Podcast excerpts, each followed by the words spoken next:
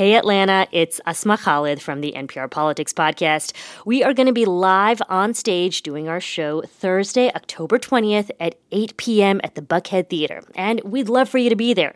Ticket info is at n p r presents dot org. Thanks to our partners, Georgia Public Broadcasting, W A B E, and W C L K Jazz. See you there. Hi, this is Sue from Denver.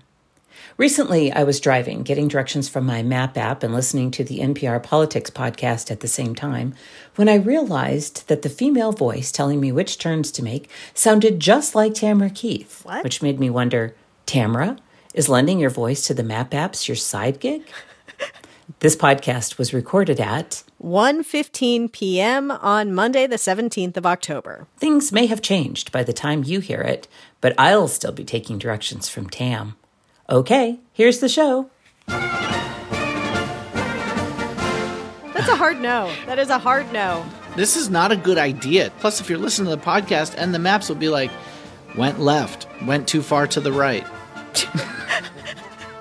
Hey there, it's the N P R Politics Podcast. I'm Tamara Keith. I cover the White House. I'm Domenico Montanaro, senior political editor and correspondent. And we've got Brian Mann here with us. Uh, Brian covers addiction with N P R's national desk. Hey, Brian. Hi, guys. Thanks for having me on. We wanted to bring you here because um, the politics around drugs and drug policy are really heating up as the midterms get closer. So, Brian, you've been covering this issue for a long time. Opioids are clearly still an issue here in the U S. So one hundred seven thousand Americans died last year from drug overdoses. There's a new study that came out earlier this year that found that about one point two million more Americans are likely to die from drug overdoses by the end of this decade. And a lot of them are young, in their twenties and thirties. So it's pretty brutal. And, and efforts to stop fentanyl from flooding into the U S unraveled during the Trump administration. Uh, the Biden administration has not had much success stopping the Mexican cartels. So as we head into these midterms, this is, you know, really, truly a scary, deadly mess. You know, I uh, covered the presidential campaign in twenty sixteen, and in particular, uh, did several stories about how opioids were this important issue that candidates were talking about. They were offering solutions. They were really trying to reach voters on this. It feels like it's coming up very differently now in the campaigns. Yeah, this is this is super different. I mean, in, in twenty sixteen, it was a public health issue that we were hearing about.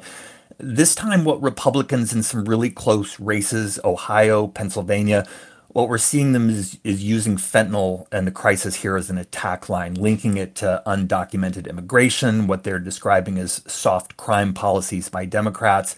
Here's an ad that was fired off by Republican Mehmet Oz's campaign in Pennsylvania. He's attacking Democrat John Fetterman here. John Fetterman supports decriminalizing dangerous drugs like fentanyl and heroin.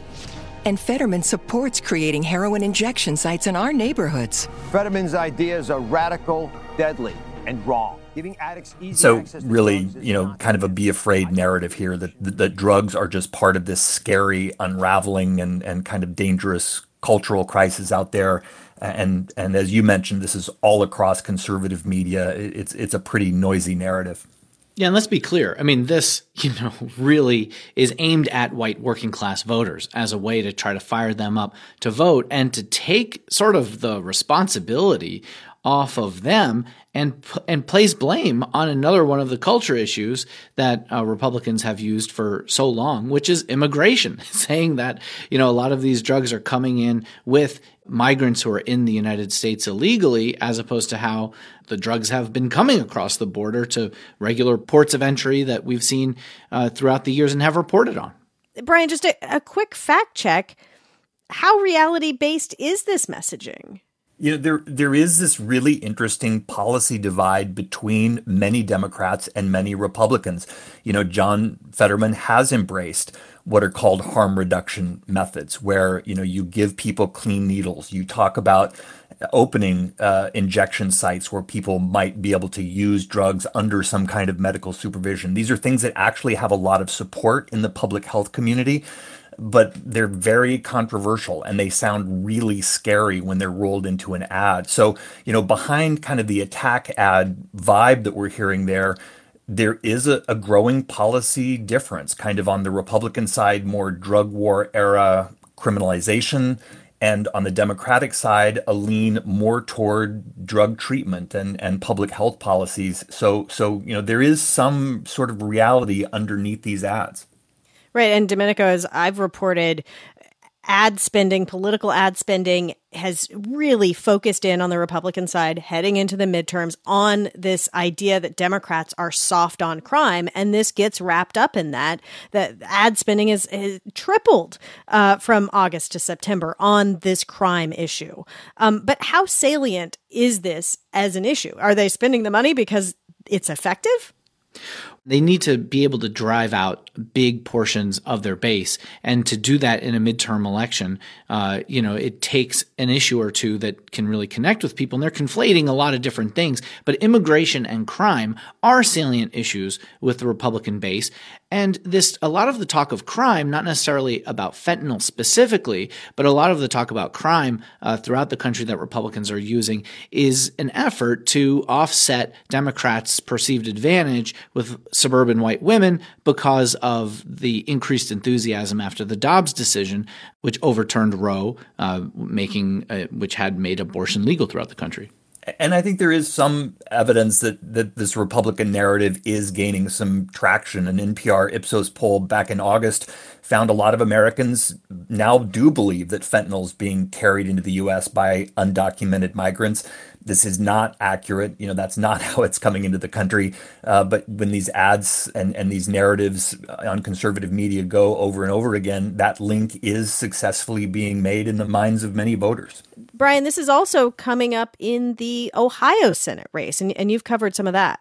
Yeah, J D. Vance is the Republican uh, candidate there. And of course, he wrote a really big book about the opioid crisis, Hillbilly Elegy, which was controversial. And he's pivoted really radically now to talking about fentanyl as a weapon of mass destruction. He suggested in one interview that the Biden administration might actually be allowing fentanyl into the country deliberately to, to kill conservative voters, which of course is, you know, there's no evidence to support any of that. Uh, his Democratic opponent, Tim Ryan, has pushed back uh, in, in their debate. He said this is an example of J D. Vance being sort of radicalized and being on the extreme, that he would even embrace that kind of narrative about the opioid crisis. But there again, that fear narrative in, in that very, very close race, it, it could wind up uh, being a factor. All right. Well, we are going to take a quick break. And when we get back, what is the Biden administration's approach to the opioid crisis? The following message comes from N P R sponsor Sattva. Founder and C E O Ron Rudson is proud that each Sattva mattress is made to order. Your mattress has a birth date after you order it. Nothing sits in muggy warehouses. Nothing sits in muggy basements of stores. When you order it, you're getting your product made fresh for you, and people love that. To learn more, go to S A A T V A dot com slash N P R. And we're back. And I want to start quickly with the, how Democrats are responding to some of these attack ads. I know that in many cases, Democrats were expecting to be hit as being soft on crime. So they have gone out and they have found validators, uh, people in uniform who will speak straight to camera and, and say, this Democrat is great on crime, or this Democrat wants to fund the police. Brian, what, what are you seeing in your reporting about how how they're responding to it, even more specifically on, on the drug angle? I, I think it's very similar. You know, Democrats are really struggling to make sure that voters think that they are also tough on drugs, uh, that they're interested in in making fentanyl really, really illegal, even more illegal than it already is. So, you know, there is sort of a, a game of catch up here. They do not want to appear soft on an issue that is really scary for many voters. I think there is still more of a focus on public health, on getting dollars for treatment and for housing and all of those things. But I think this is a scary political sort of zone for many Democrats. They either just don't want to talk about it, or they're trying to sound, you know, as tough as the Republican. Let's talk about policy for a minute. Um, the the Trump administration made a big deal out of focusing on opioids early on, declaring a public health emergency. The Biden administration um, is also facing this issue. And as you have said, um, there there's a huge crisis of people dying from overdoses. H- has the Biden administration had any sort of wins on drug policy? You know, the short answer is not really. Uh, the opioid crisis, the fentanyl crisis, these are really tough public health emergencies, right? And and so nobody's figured out how to really move the needle. During the first two years of Biden's time in office, we've seen opioid and, and other drug deaths spike higher and higher. It did coincide with the pandemic, which was absolutely terrible for for opioid deaths. That's right. And it also coincided with the spread of fentanyl. It's basically everywhere now, and that that's happened. So, you know, the White House has tried to respond. They're pushing for a big three point two billion dollars increase in funding for drug treatment, for housing for people recovering from addiction. There's a new effort underway by the Drug Enforcement Administration to try to target the money and the financing of the Mexican drug cartels. But again, this is a brutally difficult problem to crack. You know, addiction's been around for a long time, and drug smuggling gets easier and easier. Fentanyl is a really easy drug to make and to smuggle. And so, so far, nobody's figured out how to solve that. And, and this has become a big political problem. It was a political problem for the Trump administration. And it's one, you know, President Biden and the Democrats inherited, and they just haven't found a fix. Well, you know, when Biden ran for president in twenty twenty, he ran on a host of different things that he bullet pointed about uh, how to try to curb some of this. And number one on that list was protecting Obamacare, because it, you know, had a lot in it for how to get treatment, for example, which is so healthcare, which is something Democrats have talked about for a long time, has been sort of the top priority on that. But he did mention, you know, trying to stem the flow of illicit drugs uh, like fentanyl and heroin, um, you know, reforming the criminal justice system, um, you know, uh, and holding big pharmaceutical companies accountable, for example, which we've seen somewhat of an effort on uh, in other circles. But really, Congress has become kind of divided on this, with, as you mentioned, some Republicans pushing to, uh, you know, for stricter penalties on for, for something like fentanyl, and Democrats really focusing on treatment.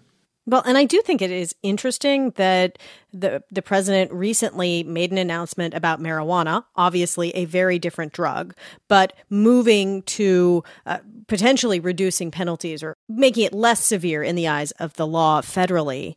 Um, and and yet the, the president hasn't really leaned into that, even though politically it could be quite popular. And I wonder if part of that is because of the other conversations, because of the conversations about opioids and fentanyl, whereas you say that the the drug war rhetoric is has made a, a really strong comeback. You know, there's a ton of really convincing research that decriminalization of drug, you know, use is a good approach to the public health crisis, that that sending people to prison doesn't help a whole lot. It doesn't help communities very much. It certainly doesn't help individuals very much.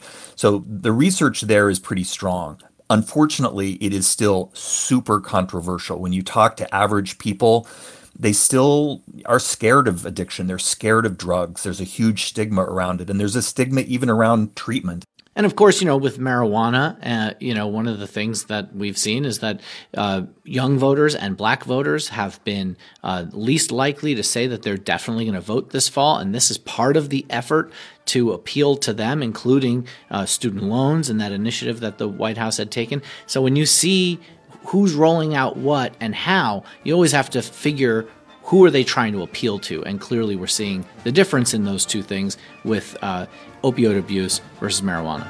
All right, we're going to have to leave it there for today. Brian Mann covers addiction for N P R. Thanks for being with us. Thanks, Tam. I'm Tamara Keith. I cover the White House. And I'm Domenico Montanaro, senior political editor and correspondent. And thank you for listening to the N P R Politics Podcast.